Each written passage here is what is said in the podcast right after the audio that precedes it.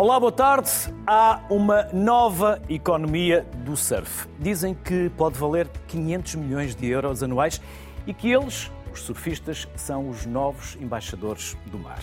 O surf já não é uma simples modalidade desportiva. As ondas de cá ganharam reconhecimento e valor, trazem mais turistas, mais investimento, mais nómadas digitais e até residentes estrangeiros. Portugal é provavelmente o principal destino de surf europeu.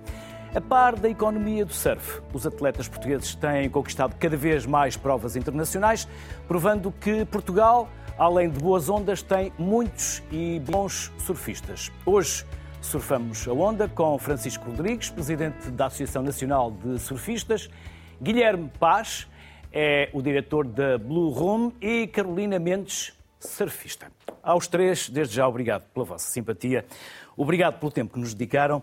Este é um tema que me é próximo, pode não parecer, mas Francisco, há 31 anos começou um programa na RTP chamado Sem Limites. Tiria nessa altura. Podem ir lá ao arquivo. Oito anos. Tem lá, podem ir ao arquivo, que estão lá, estão lá imagens minhas.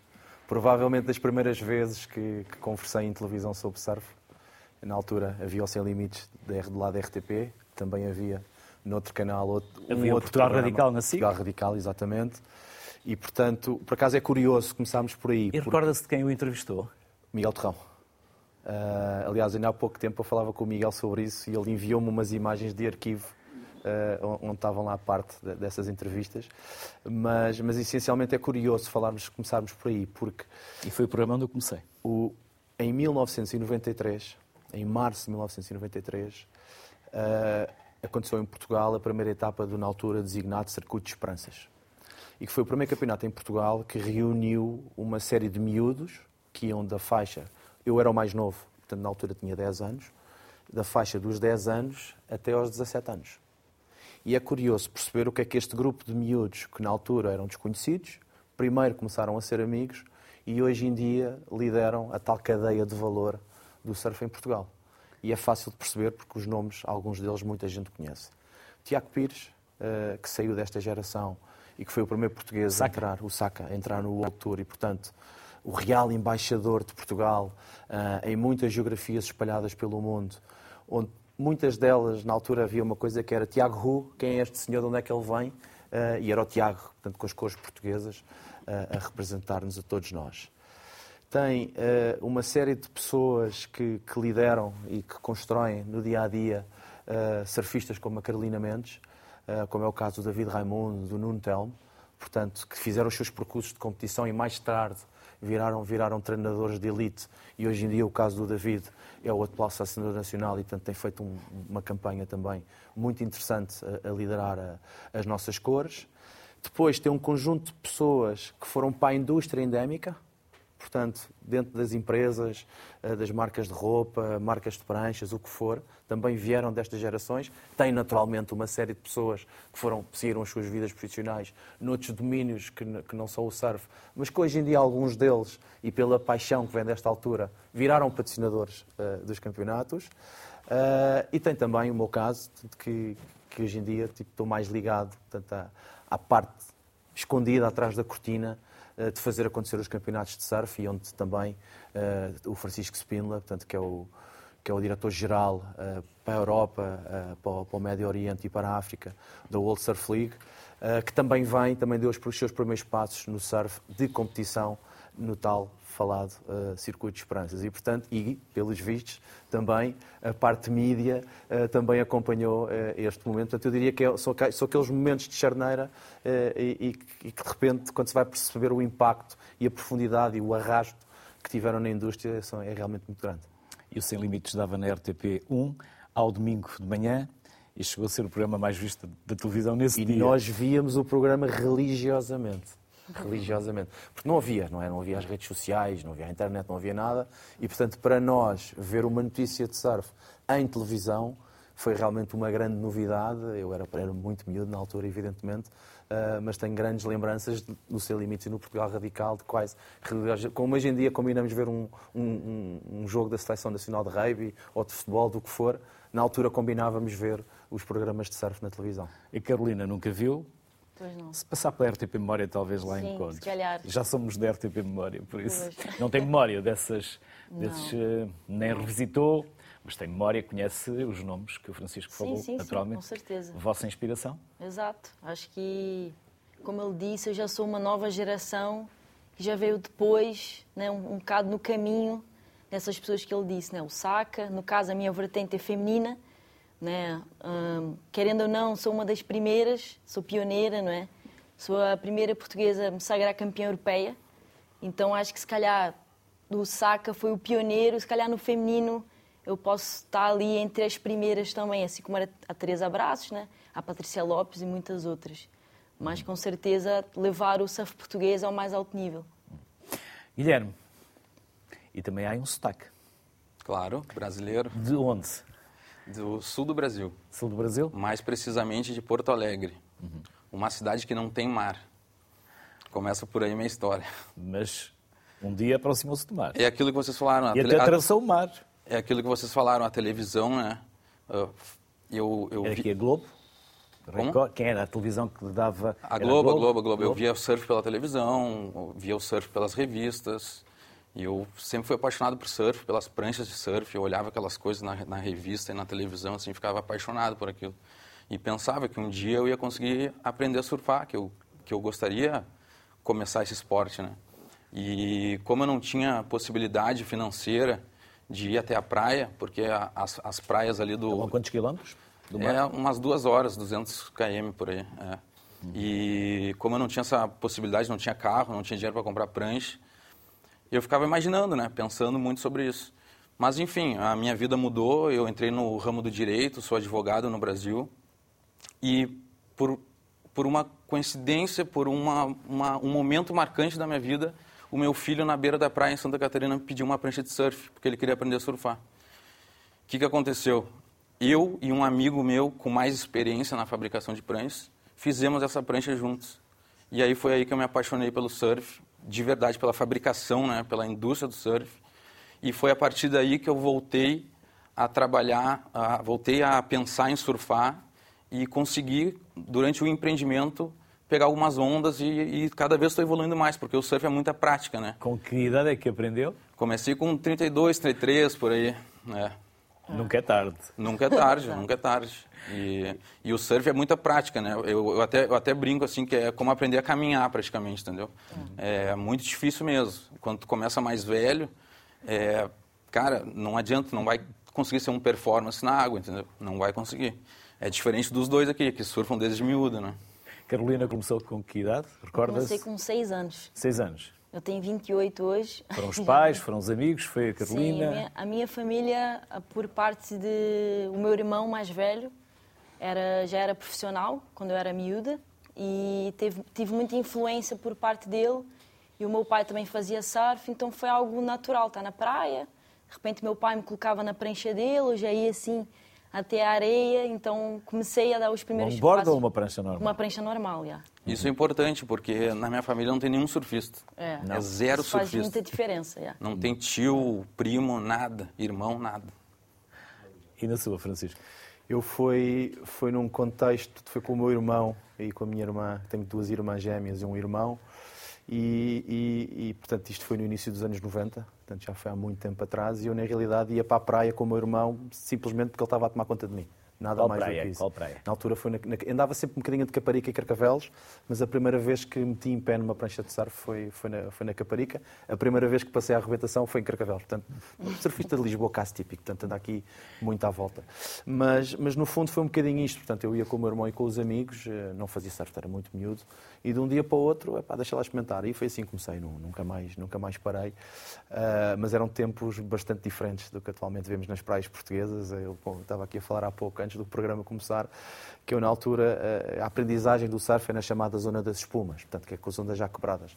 E, e- e eu tinha 9 anos e eu andava nas espumas, porque ficava muito tempo sozinho nas espumas, à procura de alguém para conversar.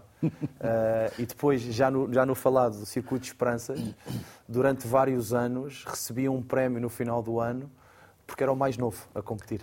Ah, recebia sempre um fato. Ah, era um, pronto, no fundo, havia aqui quase como uma distinção ah, do mais novo e, e mudou bastante desde então, não é? Evidentemente. Pois.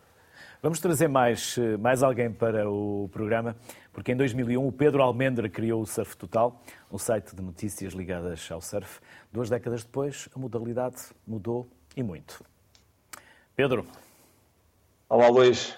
Boa tarde. Boa tarde, Pedro. Bem-vindo. É um gosto recebê-lo novamente aqui. Obrigado. Pedro, Obrigado. podemos saber onde está? Eu estou em casa, estou na Maia, vivo na Maia. Uhum. Sim. Nós, e, uh, nós conhecemos. E no Norte. E aí... Sim, sim, Pedro, pode continuar, peço desculpa. Não sei limites. Quando estavas no Sem Limites, nós fizeste. É, tratávamos por tu, agora fica um bocado estranho eu tratar por você, mas pronto. diz, diz, podes continuar, diz Pedro. Que nós, naquela altura, eh, organizámos aqui uns campeonatos, aqui em Lessa, em Vizinho, a Zorar, a Vila do Conde, e tu vinhas ali com o Sem Limites filmar, e, e foi aí que nos conhecemos. Estavas a falar sobre isso há pouco, e eu estava, estava aqui a recordar essa altura, essa altura preciosa. Um dia, um dia fui fazer uma reportagem convosco e no final, quando cheguei à RTP, o que eu tinha era navios a passar e um avião da TWA. E vocês não apareciam, apareciam só num pontinho lá ao fundo, porque também é preciso saber filmar surf, não é, Pedro? Exatamente, sem dúvida alguma. Nessa altura nós próprios é. também não tínhamos muito conhecimento e os repórteres de imagem, no caso, também não. Sim, sim. Houve, houve uma. Nós fomos, no fundo, pioneiros. Aliás, todas as pessoas que estão aqui uh, são de alguma forma pioneiras na, na sua área, na sua respectiva área, no, no, no surf nacional. Uhum. Nós, naquela altura, eu recordo-me, quando eu fiz a Surf Total, a nossa grande preocupação era divulgar e credibilizar o, o surf na sociedade portuguesa. era, é, foi esse o grande objetivo, porque era um desporto ainda marginalizado naquela altura e, e, pronto, agora nós atravessamos uma fase completamente distinta, com, com uma, uma série de pessoas profissionalizadas e agentes profissionalizados na, na indústria do surf, como é o caso do Francisco, como é o caso do, também da, dos construtores de surf e, e, os atletas têm um papel fundamental na divulgação um, do, do surf a nível nacional e internacional. Uhum.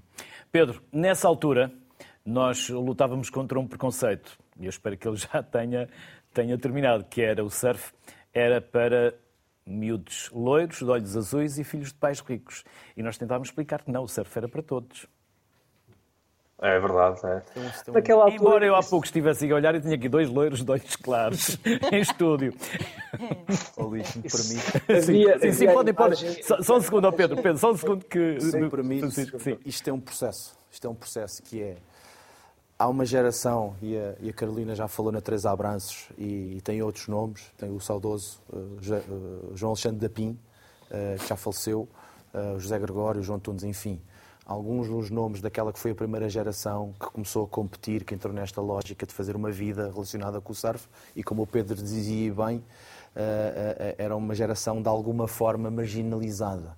Exato. Porque são os miúdos que estão na praia, que não fazem nada, e o que é que é isto de estarem ali a apanhar umas ondas, o que é que é aquilo que eles têm debaixo do braço, ou é aquilo com que eles andam dentro da água que ninguém sabia. Portanto, isto é quase como se fosse uma primeira fase uh, do surf.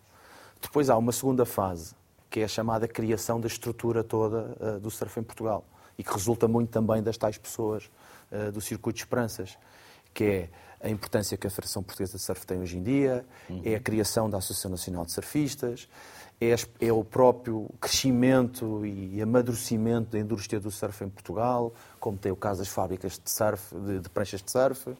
É, é, um conjunto de coisas que foram preparadas para receber a outra, até esta é a segunda fase, para receber a outra geração seguinte, que é onde chega a Carol e é onde chega o Frederico Moraes também.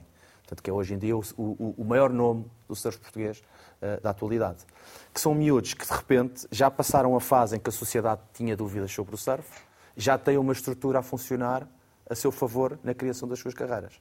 Uhum. E, portanto, é o momento em que a responsabilidade que eles têm, e a Carol falava no seu título europeu, que é muito importante, que é um momento de afirmação do, do surf português a nível global no mundo. Mas falta uma peça ainda, que é que é que está, está a verificar neste momento, que é já começam a haver surfistas de segunda geração dentro das famílias. Uhum. Falta, faltava aqui uma coisa que é a parte cultural, que que é uma coisa que no Brasil está muito mais avançado do que cá, que é as famílias entenderem que um miúdo na fase de construção, enquanto surfista, no dia 15 de janeiro, a chover ou com o frio do fim do mundo, acordar às 6 da manhã e ir fazer surf. Exato. Ele não vai fazer surf. Ele vai treinar para um objetivo que tem na cabeça. E o objetivo não é só ser campeão, ganhar campeonatos, tem nada a ver com isso. É a sua construção enquanto pessoa, enquanto atleta e a percorrer aquilo que tem na sua cabeça quanto a objetivos. E, portanto, estas quatro peças, nós podemos dizer que os miúdos que estão na faixa atualmente dos 20 anos são a primeira geração em Portugal completa, com tudo a funcionar. Uh, se formos uh, à Califórnia, se formos ao Brasil, se formos à Austrália, nós vemos que nestas regiões, nestes países, estão duas ou três gerações à nossa frente. Exato, é. Nós temos uma limitação grande, que somos poucos, não é? somos, somos 10 milhões de habitantes, uh, números redondos, que não pode comparar com os 200 milhões do, do, Brasil, não pode comparar com os Estados Unidos ou com a Austrália. Uh, mas temos também esta coisa que é muito nossa, que ainda estamos um pouco atrasados do ponto de vista da geração. E isto serve para quê? Isto serve para enaltecer os títulos da Carol, serve para enaltecer o Frederico Moraes, serve para enaltecer o Tiago, o Tiago Pires, que é, mesmo perante o, o puzzle incompleto, conseguiram chegar ao topo do mundo e conseguiram fazer coisas muito relevantes para um país pequenino como o nosso, uh, com pouca tradição neste desporto. Hoje em dia já não é assim. Portanto, hoje em dia, e bem, Portugal, acho que não, não, é, não, é, não é errado dizer que Portugal é o principal destino de ondas na Europa. É um dos principais destinos de ondas no mundo. Portanto, não foi muito exagerado aquilo que eu disse no início. Não foi. Não foi. E nós temos uma coisa muito interessante que é difícil de encontrar pelo mundo fora, que é, primeiro, a capital do nosso país é das poucas capitais onde se respira surf, onde se respira a brisa do mar. E se nós começarmos a percorrer pela Europa, é fácil de perceber, Madrid, Londres, enfim, Paris, tudo o resto, são cidades fechadas, onde não tem o mar próximo e, portanto, o mundo económico, o mundo das empresas, não vive o mar como nós vivemos. Não há aquela coisa que nós temos em Portugal que é é quase impossível hoje em dia em Portugal ninguém uh, ou alguém dizer que não conhece um surfista, via direta ou via indireta. Porque ou tem alguém que gira dentro do dia a dia da sua comunidade, seja família, amigos, da rede, o que for, ou tem alguém dentro desse, dessa mesma comunidade que conhece um surfista diretamente e que dá com um surfista de uma forma ativa. E, portanto, eh, esta, esta lógica da comunidade Friends and Family, há sempre um surfista presente hoje em dia. Isto não se vai verificar nas tais outras cidades uh, uh, que são landlocked. Né? Portanto, é verdade. aqui um, é um estrangeirismo. Se sairmos do plano europeu e formos para o mundo, ainda intensifica mais. Brasília, Canberra, Washington, são todas é. cidades landlocked. Acho que, acho que o melhor se encaixa, se calhar, a Austrália. É capaz, com Sydney, mas Sydney não é capital do país, Sim, mas é verdade, é, é, uma das grandes cidades. Acesso, mas o Brasil, por exemplo, São Paulo, que não é capital, mas enfim, é capital económica, também é landlocked, mas tem, e, e São Paulo tem uma comunidade de surfistas enorme, enorme. Tem mesmo. Uh, uh, e, portanto, o que é que isto quer dizer? Nós temos as nossas próprias características naturais, que aliadas depois à diversidade de ondas que existem aqui à volta de Lisboa e, e, e depois com os segredos no país, e o Pedro sabe, não deixa mentir, que há bastantes segredos no norte, há segredos nas ilhas, há segredos no sul e todos os anos é aparecem imagens fora aqui da, vamos dizer, de, de, dos sítios mais batidos, é? da zona aqui de Carcavelos, de Peniche, de Içara, aparecem imagens de outras zonas uh, e, e, e, portanto, isto quer dizer que a apetência para visitar, para visitar Portugal é grande uh, e a nossa responsabilidade neste momento, passada a fase em que o surf já tem uma divulgação bastante boa e mais do que suficiente para fazer viver carreiras, como é o caso da, da Carolina, nós estamos numa fase em que é preciso saber gerir isto bem e para manter aquilo que são os valores intactos Sim. a perdurarem no tempo. Hum. Uh, e, portanto, acho que há aqui quase uma viragem no, no processo uh, e que os agentes ativos, e, e o Pedro, enquanto Surf Total, também tem um papel super importante nesse processo. mudou um bocadinho aqui o, o, que é que é preciso fazer, mas, mas graças a Deus eu acho que Portugal tem um, tem um trajeto super interessante no surf e, acima de tudo, haverá poucas modalidades que prestem um serviço ao país do ponto de vista económico como o surf presta. E ambiental, já lá vamos. E ambiental, e ambiental, também, e ambiental porque essa é uma componente importante. É. Uh, uh, Guilherme, no Brasil também houve esta evolução. Na verdade, nós estamos aqui a falar de, do litoral ao interior, à fronteira são 200 quilómetros. era a distância que o, que o Ilhame tinha. Sim, mas o tinha- paradigma é diferente. 200 km para um português e para um brasileiro não tem nada no, no Brasil, 200 km não, não, Não, no são Brasil nada, está né? evoluindo muito, sim, o surf cada vez mais. O Rio de Janeiro, o Saquarema, tá, a Carol de Saquarema sabe disso. Está tá crescendo muito, movimenta Quantos praticantes- no- praticantes 90 há? milhões. Sim, sim, Pedro, Pedro, podes falar, diz Quantos isto. praticantes é que há no Brasil? Quantos praticantes é que há no Brasil? Não sei, não não, tenho essa informação. Praticantes. Praticantes, mas devem ser muitos. Yeah, acho que sim. Certo, Tem, certo. tem, sei, sei, sei. Tem 7 milhões de prat- praticantes. É. É, não é muito em relação à população, né? É. Tem 220 milhões. São Não, quase todos como nós. É 70% da população portuguesa.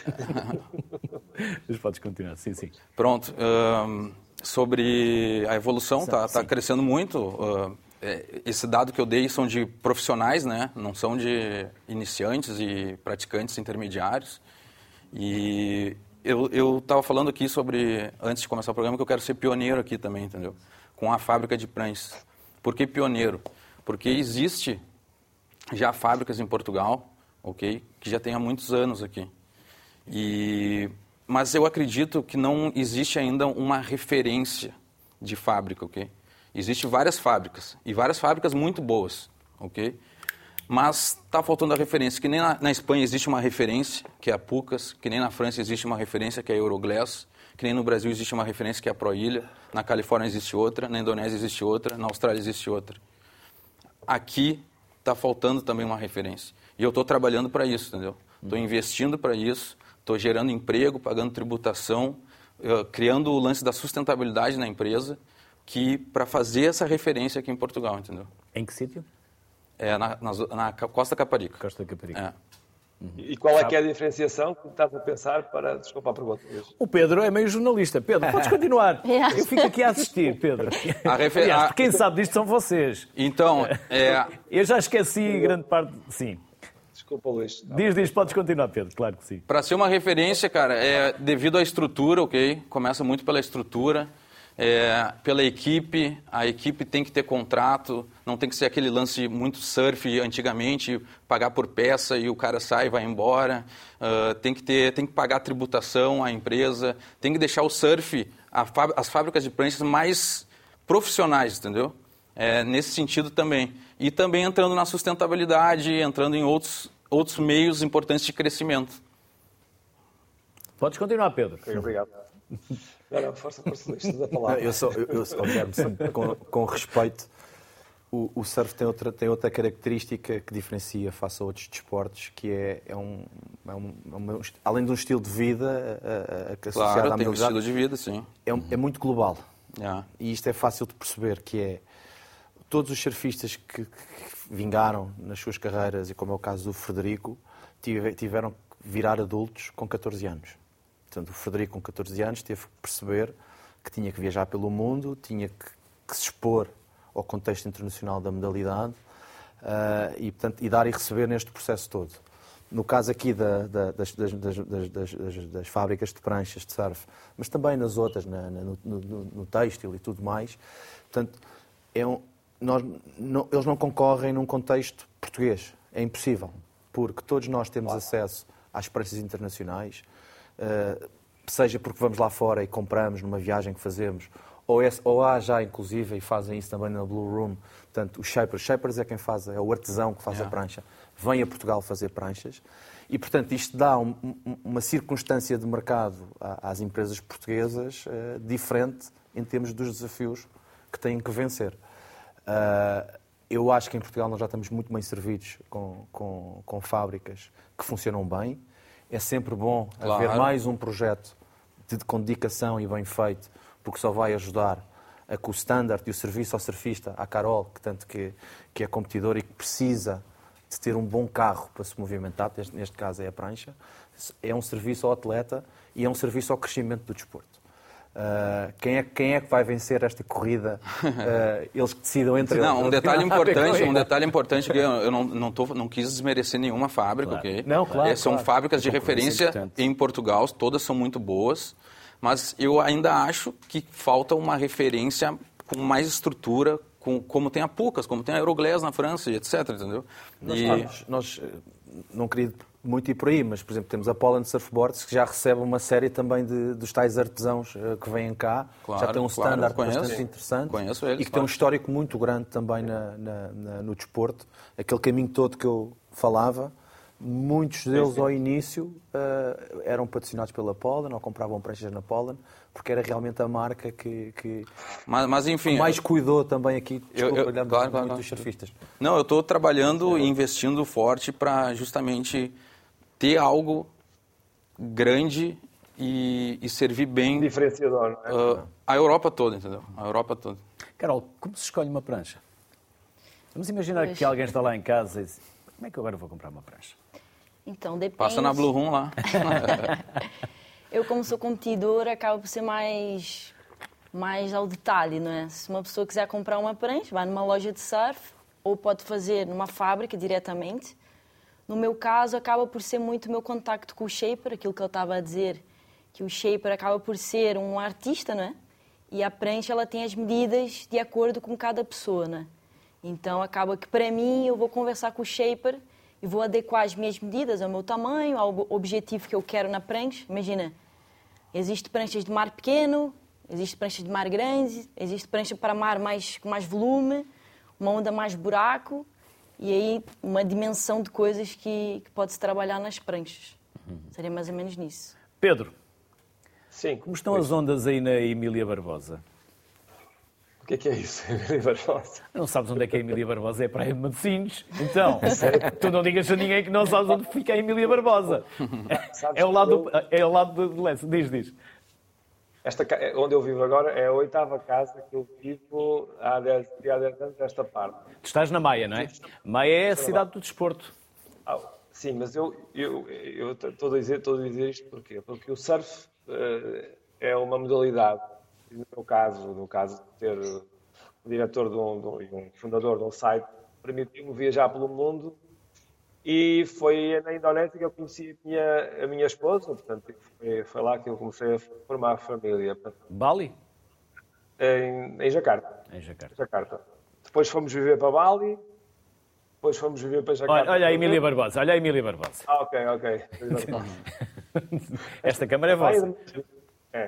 É. Praia Matosinhos direto, tem o, o Francisco, está em direto, sim. O Francisco Rodrigues sabe que é das praias aqui no Norte, se não a praia do Norte, que tem mais praticantes e que alberga mais praticantes a nível. A nível Por isso é que eu perguntei, porque aqui há tempos aí com umas obras que se preparavam para fazer, não sei se as fizeram, vocês, ou pelo menos, eh, reclamavam porque eh, iria, iria, eh, iria estragar as, as ondas. alterar, assim. alterar os pontos. Sim, falou-se nisso. Ah, sabes que Matosinhos já tem uma economia de surf própria, tem uma série de escolas, eh, portanto, tem, tem lojas de surf, ou seja, tem uma mini indústria que já emprega muitas pessoas e que, portanto, vive à base do surf, não é?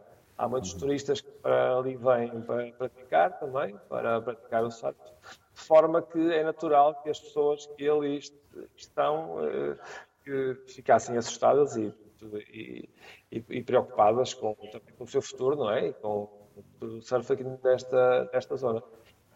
Eu acredito que isso não irá acontecer. Eu acho que, se calhar, em termos de, ondulação, é capaz de quebrar um pouco a ondulação. Portanto, o projeto é, portanto, a extensão do, do molho norte de Tozinhos, eh, salvo em 100 metros, mais 100 metros, ou mais 300 metros, não tenho certeza. E, mas eu penso que no inverno isso, isso não, irá acontecer e será sempre uma praia boa para a aprendizagem e no inverno para pouco mais do que isso. Mas há um movimento grande de surfistas. Os surfistas preocupam-se muito, de modo geral, com as suas praias e, e são pessoas ativas na, na- na defesa das suas ondas e das suas condições e do ambiente eh, e da preservação das praias e dos oceanos. Eu acho que têm um papel muito importante e cada vez mais importante eh, na sensibilização e nessa preservação.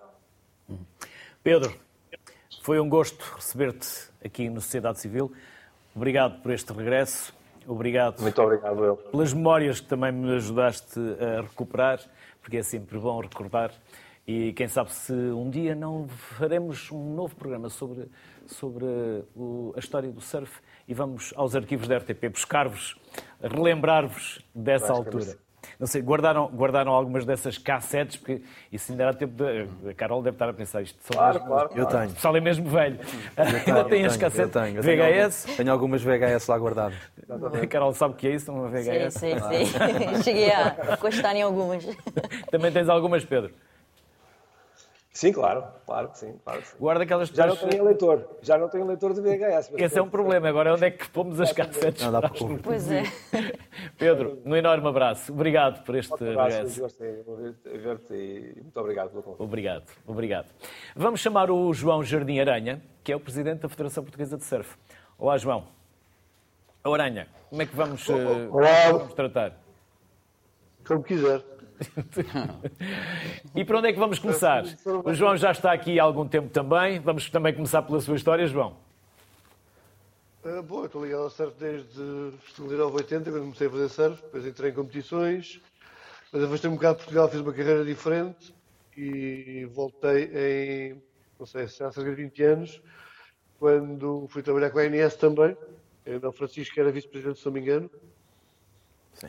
E a partir daí começaram a trabalhar diretamente na área do surf.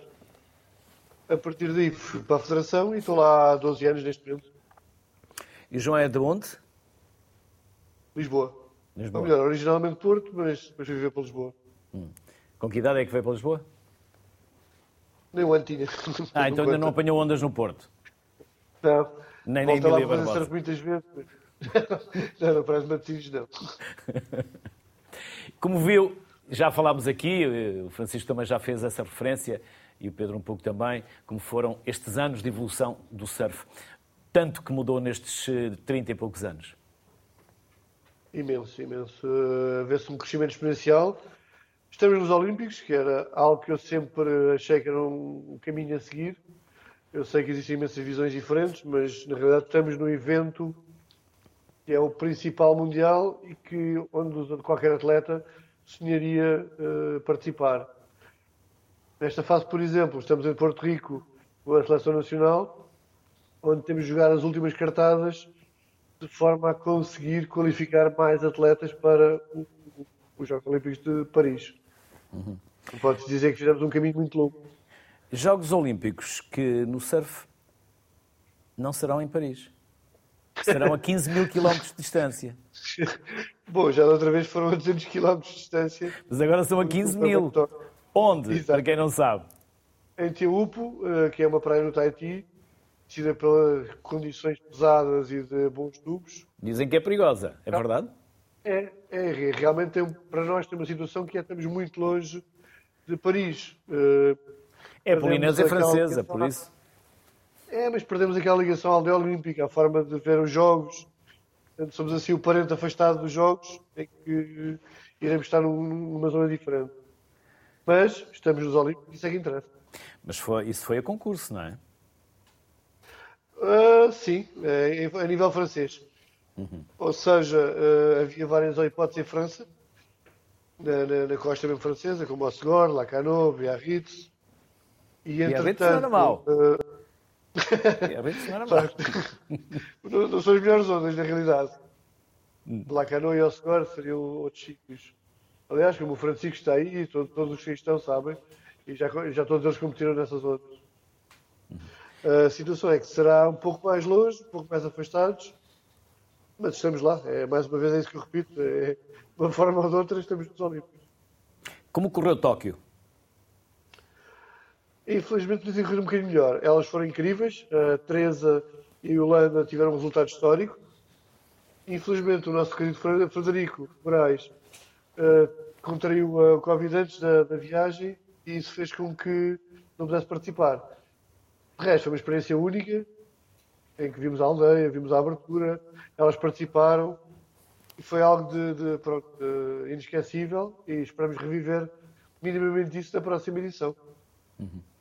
E o que é que se coloca como objetivo para a próxima? Para Paris? Neste momento estamos na é Paris. última possibilidade, estamos em Porto Rico e ainda temos hipótese de qualificar dois homens e pelo menos uma mulher. e estamos todos extremamente motivados. E agora chegamos no treino com eles e, e pronto, agora é correr o campeonato, são sempre difíceis. Falamos de 55 países, cerca de 400 atletas, não estou em erro.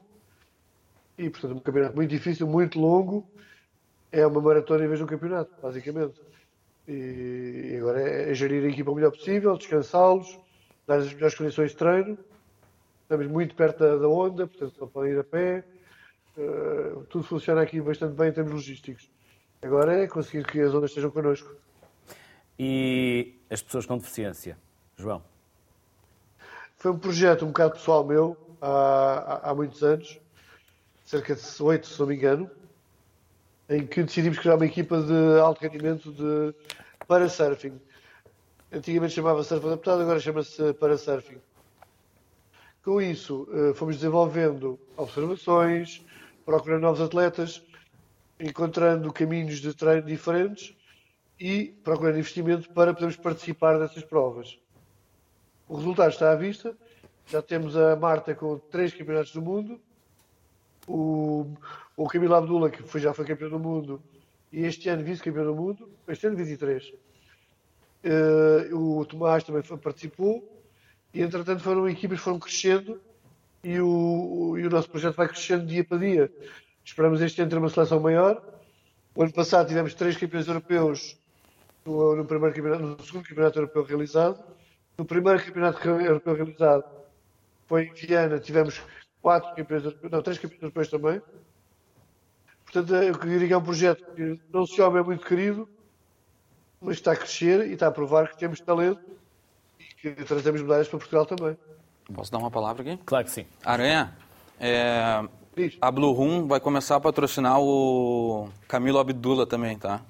E Bom. a gente está de portas abertas para apoiar esses projetos aí que tu tens uh, para, para as pessoas que necessitam de, de apoio, de patrocínio, etc. Entendeu? Ótimo, ótimo. Nós, no nosso caso, como sabe, uh, os atletas são relativamente independentes, não é? Eles escolhem o, o, o, processo, mas com essa, com essa abertura e iremos, obviamente, comunicar com eles e explicar que poderão contactar-vos e ver qual é o projeto. Nós, nosso, caso, por exemplo, da Marta é um caso mais simples, são pranchas normais, mas depois falamos de o Camilo também são semelhantes, como sabe, não é? Sim. Mas depois há aquela classe AS1, PS, aliás, mudou de nome, PS, PS1 e 2, que são pessoas com uma deficiência um bocadinho mais uh, profunda e que precisam de pranchas especiais. E com isso tentamos desenvolvê-las com eles e ajudá-los, mas realmente são, são independentes e são os treinadores deles que têm essa decisão, mas uh, volto a dizer que temos todo, todo o gosto em contar com a vossa ajuda Pode contar com a gente. Obrigado. Sociedade Civil, sociedade civil a construir pontes. Por isso, e aqui no caso, muito importante, tem, tem a ver. A pessoa com deficiência tem direito à prática desportiva é, e, claro. e, e, é importante que não se tornem invisíveis como tantas vezes são é. aos nossos olhos. João, já voltamos à conversa. Uh, Carolina, como é a vida de uma surfista? A que horas é que se levanta? Que vai todos os dias para o mar? Sozinha? É isso, eu fico estava aqui a pensar isso que o Francisco estava a dizer sobre o surf. E eu estou aqui a ouvir, estou a ouvir o Aranha, estou a ouvir o Guilherme como empresário. E pronto, comecei a surfar com seis anos e muito já aconteceu na minha vida através do surf. Costumo dizer que um, que eu não consigo tirar mais o surf da minha vida. É algo que está muito marcado na, na minha pessoa, na minha essência. E fico muito feliz de ver o surf a crescer como profissão. Eu, pronto, comecei a surfar com 6 anos. Eu, com 16 anos, já estava a viajar uh, para a Austrália, para os campeonatos. Com 18 anos, vi, vim viver cá em Portugal, né? através da minha família. Tenho nacionalidade portuguesa, tenho, sou luso-brasileira, não é? E Onde nasceu? Eu nasci no Rio e era de Saquarema, parte da, interior do Rio de Janeiro. Cidade mais bonita do mundo. Sim, uma, uma das, né? para mim é a mais bonita a do mais mundo. bonita, pois para é. Mim, mas é para mim. Um, e vejo o surf hoje em dia falar dos Olímpicos, dos Jogos Olímpicos, e fico muito feliz de ver a dimensão e supostamente estamos só a começar com esse crescimento. Nós não sabemos ainda, em termos de financeiro, o que é que pode crescer, não é? O surf só está supostamente a uma, uma Olimpíada, Estamos aí para a segunda e só através disso já entrou muita parte financeira no surf. As piscinas de ondas, né? Tá- Exato, tá, também. tomando conta da Europa. que também vai ser o futuro, provavelmente, não é? Então a gente está. É fixe estarmos aqui a falar nesse programa porque a gente está numa fase de transição. E isso na minha vida mudou por completo, não é? Eu, com muito novinha, a escolher o surf para ser a minha profissão. Até demorei a perceber isso. Dizer, ok, todos os meus rendimentos vão vir do surf. E isso é brutal, estás a ver? E eu espero muito que outras miúdas, de certa forma, sou muito representante do surf feminino, não é? Como, como pioneira nessa, nessa vertente dos géneros, não é? E fico muito feliz de poder acrescentar nisso. E estavas a dizer das rotinas, ser um atleta, ele toca em várias áreas da, da vida de uma pessoa, que eu como atleta sei muito bem, não é? Todo o sacrifício que um atleta tem que ter para chegar a um nível internacional e representar Portugal, ter marcas à volta. Então é muito isso estás a dizer, ok, acordar cedo, é acordar de manhã cedo. O que é acordar cedo? A que horas? Isso vem muito do mar, não é? Mas o surfista é a primícia, não é? Pá, sete da manhã, está na praia às oito ou mais cedo, às vezes apanhar um swell nos coxos ou em outros sítios. Muitas das vezes é acordar de noite. Yeah, tipo 5 da Depende da manhã. distância que se mora Não é também do mar. Nós vivemos muito. uh, uh, uh, isto aqui já não, tem, já não tem só a ver com competição, tem a ver com o surfista na sua generalidade. Porque eu sou surfista, o Guilherme surfista, a Carol, todos nós gostamos de fazer as nossas sessões de surf. E temos as nossas vontades e os nossos gostos. E quando está o vento certo, a maré certa, a ondulação certa, ao nascer do dia, nesse dia é para acordar de noite. Yeah. Uh, e, portanto, uh, uh, um surfista a perguntar a que horas é que ele acorda, o mar é que sabe. É, mar é que sabe. o mar é que sabe. E pronto, é muito fixe ter essa, esse profissionalismo no surf. Ah, E eu quero, estou ansiosa para, se calhar, daqui 10 anos a gente voltar aqui para falar e temos muito mais títulos europeus, medalhas olímpicas, muito mais empresas e poder olhar para os jovens e eles poderem escolher o surf como profissão. Se calhar ficam ali na dúvida quando têm 18 anos, que foi o meu caso, ok, vou estudar ou vou ser surfista profissional? E Dá para graças- fazer as duas coisas? Dá para fazer, mas é difícil. Não é? Eu, eu pessoalmente preferi seguir o surf a 100% e foi uma escolha difícil na altura, mas que hoje eu olho para trás, não é? tenho dois títulos ah, nacionais, sou campeã europeia, já viajei o mundo, que para mim é o que fez, fez toda a diferença na minha pessoa. E eu fico cada muito feliz de ho- hoje eu consigo ver uma miúda ou um miúdo a olhar para o surf e dizer, ok, isto é a minha profissão, é o que eu quero seguir e, e consigo me sustentar do surf. Eu acho que isso é que é o mais importante e as federações, os clubes, as empresas, eu acho que é quero tocar aqui nesse ponto de conseguirem olhar para os atletas e, e perceber, ok, eu tenho que criar uma estrutura à volta para que eles consigam ver o surf como algo profissional, estás a ver? Como nas outras modalidades a gente já sente muito esse profissionalismo, né? tanto nos treinos como nos, na parte financeira. E eu vejo o surf com uma projeção muito grande e, sinceramente, até de forma pessoal, espero muito que isso aconteça. Né? Temos mais praticantes, mais miúdas a fazerem surf e conseguimos olhar para o surf de uma maneira profissional e como um destino, não é? Como um objetivo de vida. Aranha, mais surfistas e mais eventos. O resto de Exato. Portugal tem grandes eventos de surf. Sim, E felizmente com alguns patrocinadores que também são eles que suportam eh, a existência desses. E pode falar de patrocinadores aqui, não há problema. Porque as marcas existem e pagam para que os eventos aconteçam, por isso não há que ter esses pruridos. Pelo menos aqui não. Obviamente, sem, as marcas é impossível. Sem as marcas eh, não tínhamos a Liga Mel como tem o Francisco Rodrigues, não tínhamos os WCTs, não tínhamos a própria seleção sem a Golden, por exemplo, não tínhamos hipótese. Portanto, a eles deve-se a, a nossa, o nosso sucesso e a nossa, a nossa evolução. Por outro lado, a Federação, e pegando um bocadinho que a Carolina disse, eh, há uma coisa que é fundamental que ela disse, que é o surfista agora é atleta, eh, tem de considerar, tem de considerar atleta, tem de treinar como atletas, tem de ter uma carreira desportiva e de, e de treino, e ao mesmo tempo fazer surf, que é, uma- que é- que é o desporto mais interessante e mais divertido que existe. Pelo menos na minha opinião. Mas, ao mesmo tempo, tem de ter uma carreira construída e treinar. A Federação, pegando no que, a, Carolina disse, ou as federações são amadoras, portanto, nós não temos a capacidade financeira de, de apoiar atletas, mais ainda num país em que, como sabemos, o financiamento público é o que é, é o, é, é o que temos, não é? É, o, é a nossa realidade. Não permite uh, fazer todas as flores que gostaríamos e o que todas as federações fazem, na minha opinião, já é um pequeno milagre observando os, os orçamentos que temos. Mas realmente sem patrocinadores era impossível. E eles se deve todo o nosso agradecimento e o nosso envolvimento. Quanto a mais eventos, é um pouco discutível, porque, por exemplo, a Federação de Surf tem sete esportes uh, e já vamos, só para este ano, temos 116 eventos este ano. Se pensarmos que há 52 fins de semana, uh, digamos que o calendário fica assim meio complicado e pesado. Mas, mas quanto mais eventos que desenvolvam a modalidade e que tragam nossos, desenvolvimento dos nossos atletas, formação, uh, principalmente é ótimo. Mas realmente o que há, a aposta principal da Federação é, é, é na pirâmide, é conseguir desenvolver a base da pirâmide, conseguir provocar novos atletas, criar novos talentos e trazer os miúdos para, para, para ocupar o lugar dos, dos, mais velhos. Como dizia o Francisco Rodrigues há pouco tempo, ainda bem que eu vejo sub-18 no Campeonato Nacional de Surf, a Liga Mel, a, a, dar trabalho à, à, geração que está, que está cá agora. Portanto, é, é fundamental haver novos talentos. Hum.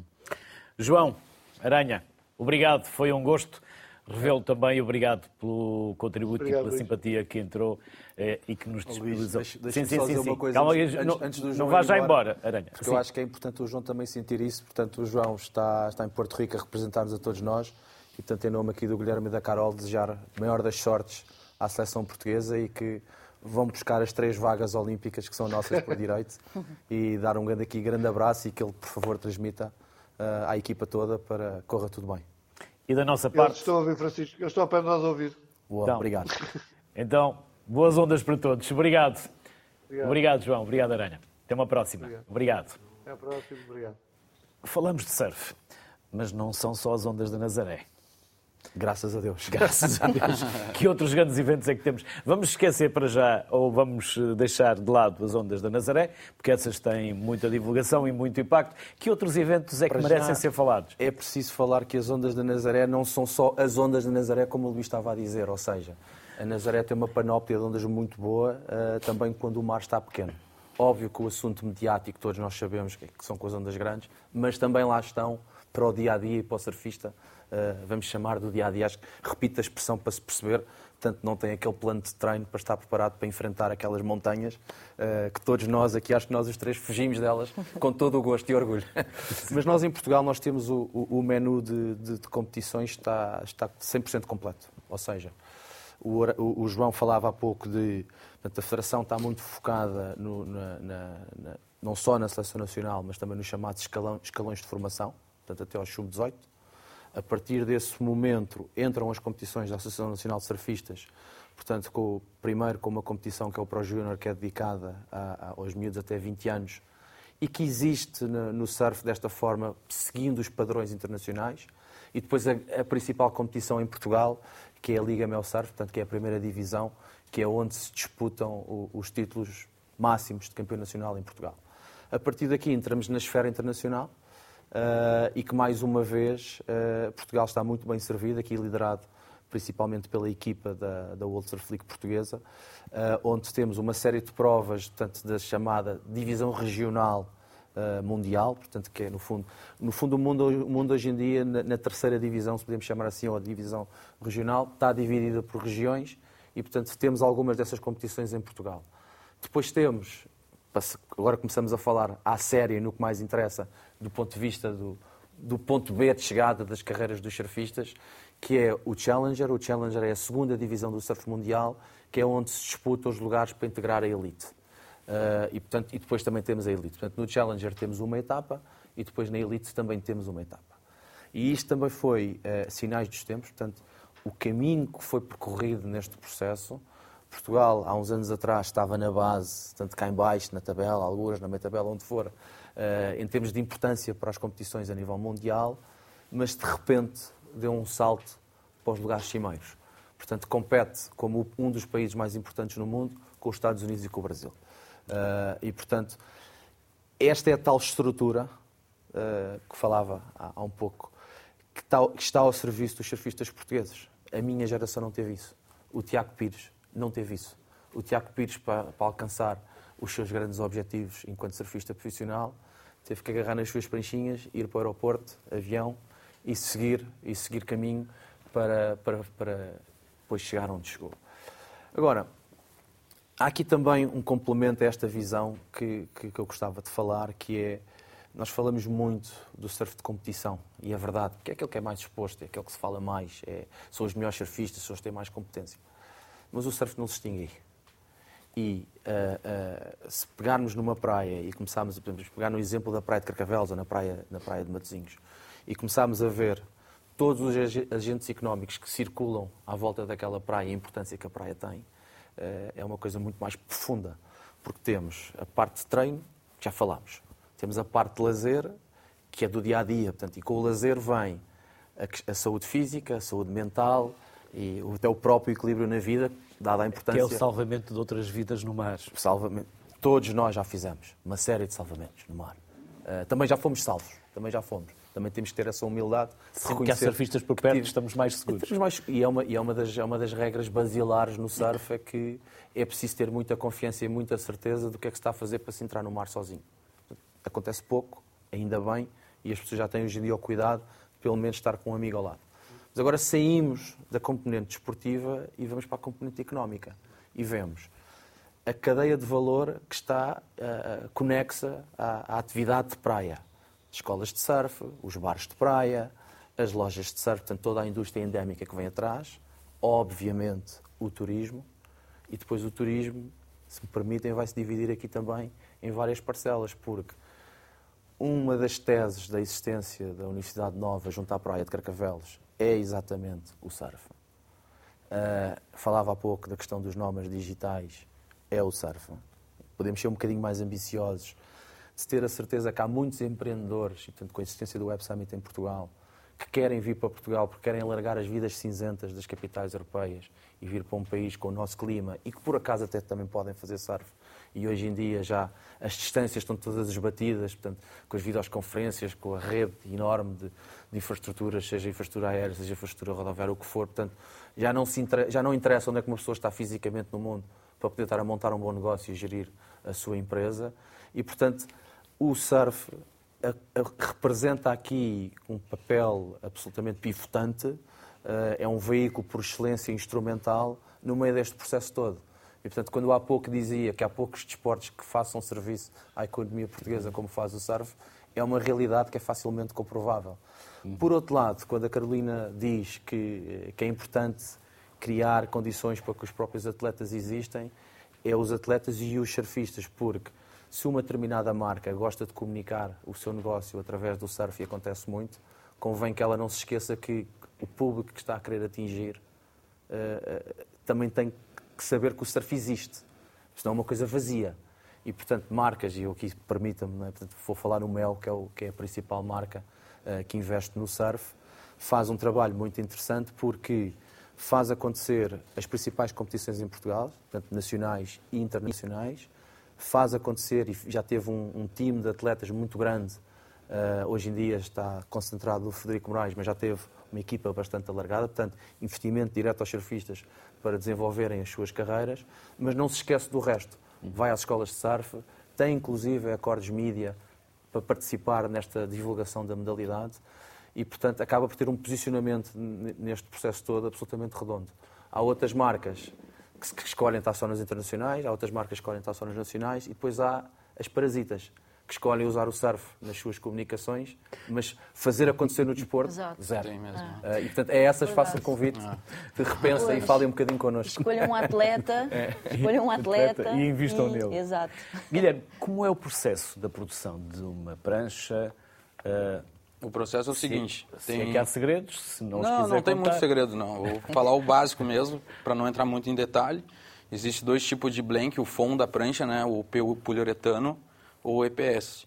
Ele vai para a máquina, é cortado, né, o, em, em, forma de prancha mesmo, como o, o, cliente pediu ou o atleta pediu. Depois não tem segredo, é, é, a, é a prancha, é o isopor ou o poliuretano em formato de prancha, pega a fibra, resina, lamina, encapa, depois vai para a lixa, é lixado, está pronta a prancha. Resumindo bem, né? Quanto pode custar uma prancha? Uma prancha varia de 450 euros a 800, 1.200 euros, depende muito. Né? E vêm muitos uh, surfistas estrangeiros comprar a Portugal? É, o nosso melhor cliente é um suíço, é, que fabrica em média 80 pranchas por mês para a piscina de ondas da Suíça. Uma piscina de ondas que é uma onda estática. O nosso segundo maior cliente é um alemão, Kite Surf, tem uma marca de kite. Ele produz em média umas 25, 30 pranchas por mês. E aí tem outras marcas, mais surf mesmo, né? Não, essas aí já são um pouco mais um pouco fora do surf, né? As mais hardcore e mais. Diga. Luís, usar o caso do Guilherme só para dizer duas coisas: importação de talento, importação de empresários para exportar produto. Portanto, mais uma forma de ver aqui a, a importância do surf. A circularidade. É, então os nossos maiores clientes são fora de Portugal. Uh, aqui em Portugal tem algumas marcas, mas são marcas que produzem cinco pranchas no mês, entendeu? São pouca, poucas coisas mesmo. Vocês quantas produzem? Depende muito do mês. O meu maior cliente, o suíço, junto com o alemão, dá em média umas 120 pranchas, 110 pranchas por mês. Aí tem o, restante que não tem contrato ainda, né? A gente está trabalhando isso para ter uma média no mês certinho, entendeu? Não ficar aquela coisa, né? Ah, eu quero fazer cinco pranchas, ah, quero fazer 10 pranchas. Então, isso também faz a empresa se tornar uma referência no mercado, entendeu? Contratos com empresas, com marcas, uma produção certa no mês faz, tem um crescimento, né? Isso é importante. Quem vos quiser procurar, onde vos pode encontrar? Quem é. quiser comprar uma prancha vossa? É, tem o Instagram tem, da. Tem loja ou tem. A gente tem a fábrica e temos uma loja parceria, que é a Dr. Ding, em Carcavelos. Uhum. Que vendem os vossos eh, produtos. Também, é. Exatamente. E no estrangeiro? O estrangeiro aí normalmente é, é, é pelo site blueroom.pt ou pelo Instagram, muita gente nos acha também, que é blueroom, arroba blueroom Portugal. Uhum. E o Pedro está a ouvir este programa, porque o Pedro está, ouvindo. está aí, está, assim, da loja. É também estrangeiros que vão mais à loja? Tem, tem de tudo, tem de tudo. Uhum. É, é, muito variado. Uhum. Carol, sente-se uma embaixadora do ambiente, do mar? Sinto, com certeza. Ainda uma... falámos muito pouco de sustentabilidade. Pois Temos é. três minutos yeah. sobre sustentabilidade, se quiser uma, se achar que deve ir por aí. Eu, essa semana, o, o, Kelly, o Kelly Slater, o maior surfista de todos os tempos, ele falou uma frase que eu achei interessante, que ele disse que qualquer surfista, ele acaba por ser uma, um representante da sustentabilidade, não é? O surf, eu acho que, posso estar enganada, mas é o desporto que tem mais contato com a natureza, né? A gente está 100% dependente do mar. E o mar ele está sempre em mudança, não é? E quando é chega ao mar e não há ondas? Difícil. Geralmente há. Pequenas. Pequenas. Pequenas. Não há ondas suficientes para. Em Portugal é difícil ter um dia flat, né? Uhum. Porque aqui a gente tem muitas praias e acaba por, eh, se calhar, num sítio não está não tá a dar ondas, mas vais 30 minutos de carro e já consegues encontrar um sítio que ali já há ondas. E quando está crowd? Quando está crowd aí tem, tem que se brigar ali. Pela onda. Exato, que é até o que ele estava a dizer, não é? Da mentalidade do... E quando há mais do que um a, a tomar a onda? Assim, o surf ele tem uma hierarquia, né? A gente estava até aqui a falar um bocadinho antes do programa começar que a, hierarquia é muito, se calhar, se tem uma pessoa que já faz surf há 30 anos e ele está ali no pico, já tens que ficar mais tranquilo, deixar ele apanhar a onda dele, se calhar chegar mais é um posto. humilde. Às vezes não é sempre isso que acontece, não é? Um, isso também é muito aquilo que a gente estava a dizer da mentalidade, é tentar passar isso aos mais jovens, de, de que existe uma hierarquia no surf, não é? E isso também não é uma coisa má, isso é uma coisa boa porque acho que tudo na vida tem regras e as regras nos ajudam a que todos consigam se divertir ali de certa forma. Né? Quando, tem, quando vais apanhar uma onda, se a pessoa está mais por dentro da onda, ela tem a prioridade. Se outra pessoa acaba por entrar, acaba por atrapalhar a pessoa de surfar, não é? E, o que, e é o que geralmente tem acontecido muito nas praias, né? Muitos novos surfistas e não há muito essa mentalidade uh, do surf, né? E acaba por ser uma bagunça. E é perigoso, não é? Estás no mar, imagina. Estás no mar, levas com uma prancha no rosto, podes desmaiar e podes morrer ali, não é? Então, acho que há muita conscientização também dos surfistas mais velhos de, de explicar aos mais novos, os treinadores, as federações, os clubes, toda essa estrutura à volta para conseguir criar ali uma dinâmica fixe e também através disso a sustentabilidade, não é? Uhum. Estamos na praia, sabemos que somos agentes e, de certa forma, proteger o meio ambiente e haver essa, essa troca né, de, do surfista com apanhar ondas e estar na praia e conseguir eh, transformar ali um bocadinho a imagem do surf. Terminámos o tempo, mas vamos apanhar mais três ondas. 20 Boa. segundos para cada um para dizerem aquilo que a minha incompetência ainda não vos permitiu ou que gostassem de ter dito e ainda não disseram. Já agora, quais títulos que, recapitulando, que títulos é que já venceu, Carolina? Então, eu sou, sou a primeira portuguesa campeã europeia Open, sou bicampeã nacional, participei de uma etapa WCT, né, que é o escalão mais alto do surf, e, sinceramente, hoje em dia sinto-me uma, uma embaixadora do surf feminino. Guilherme. Sou empreendedor, estou muito feliz de estar morando em Portugal, apoio muito o mercado português, uh, sou muito bem recebido pelos portugueses aqui e acredito que estou fazendo um bom trabalho para se tornar essa referência que eu tanto sonho, né? E trazer benefícios para o esporte, para o surf aqui em Portugal. Francisco. Eu sou surfista de longa data, uh, cresci a fazer surf. Uh, acredito que o meu dia a dia, na função de, na Associação Nacional de Surfistas, tem um contributo muito positivo para o desenvolvimento de, de bons surfistas de competição em Portugal, mas também bons surfistas na sua essência, para que se divirtam a fazer surf. Uh, e acredito que a modalidade presta um serviço muito importante ao país e, e que é um desporto que vale a pena assistir e, e, e faço um convite final que é batam palmas também aos surfistas portugueses, porque a modalidade não vive só uh, dos grandes uh, nomes internacionais, vive também do crescimento desses valores portugueses e, e eu gosto muito do meu país e, e gosto muito de ver a Carolina Mendes e, e todos os outros a, a brilharem. Isto mais parecia o final de um debate político. Eu estava tentado a votar nos três. Nos três, nos cinco, no Pedro, no João e em todos. Obrigado pela simpatia, obrigado, obrigado pela consideração que tiveram em aceitar o nosso convite. As maiores felicidades e estamos aqui sempre ao vosso dispor, porque este é um programa sem limites. E também é um Portugal radical. Boa. como vimos, o surf afirmou-se como uma modalidade de sucesso em Portugal. E hoje apanhámos várias ondas. Boa tarde, saúde, até amanhã.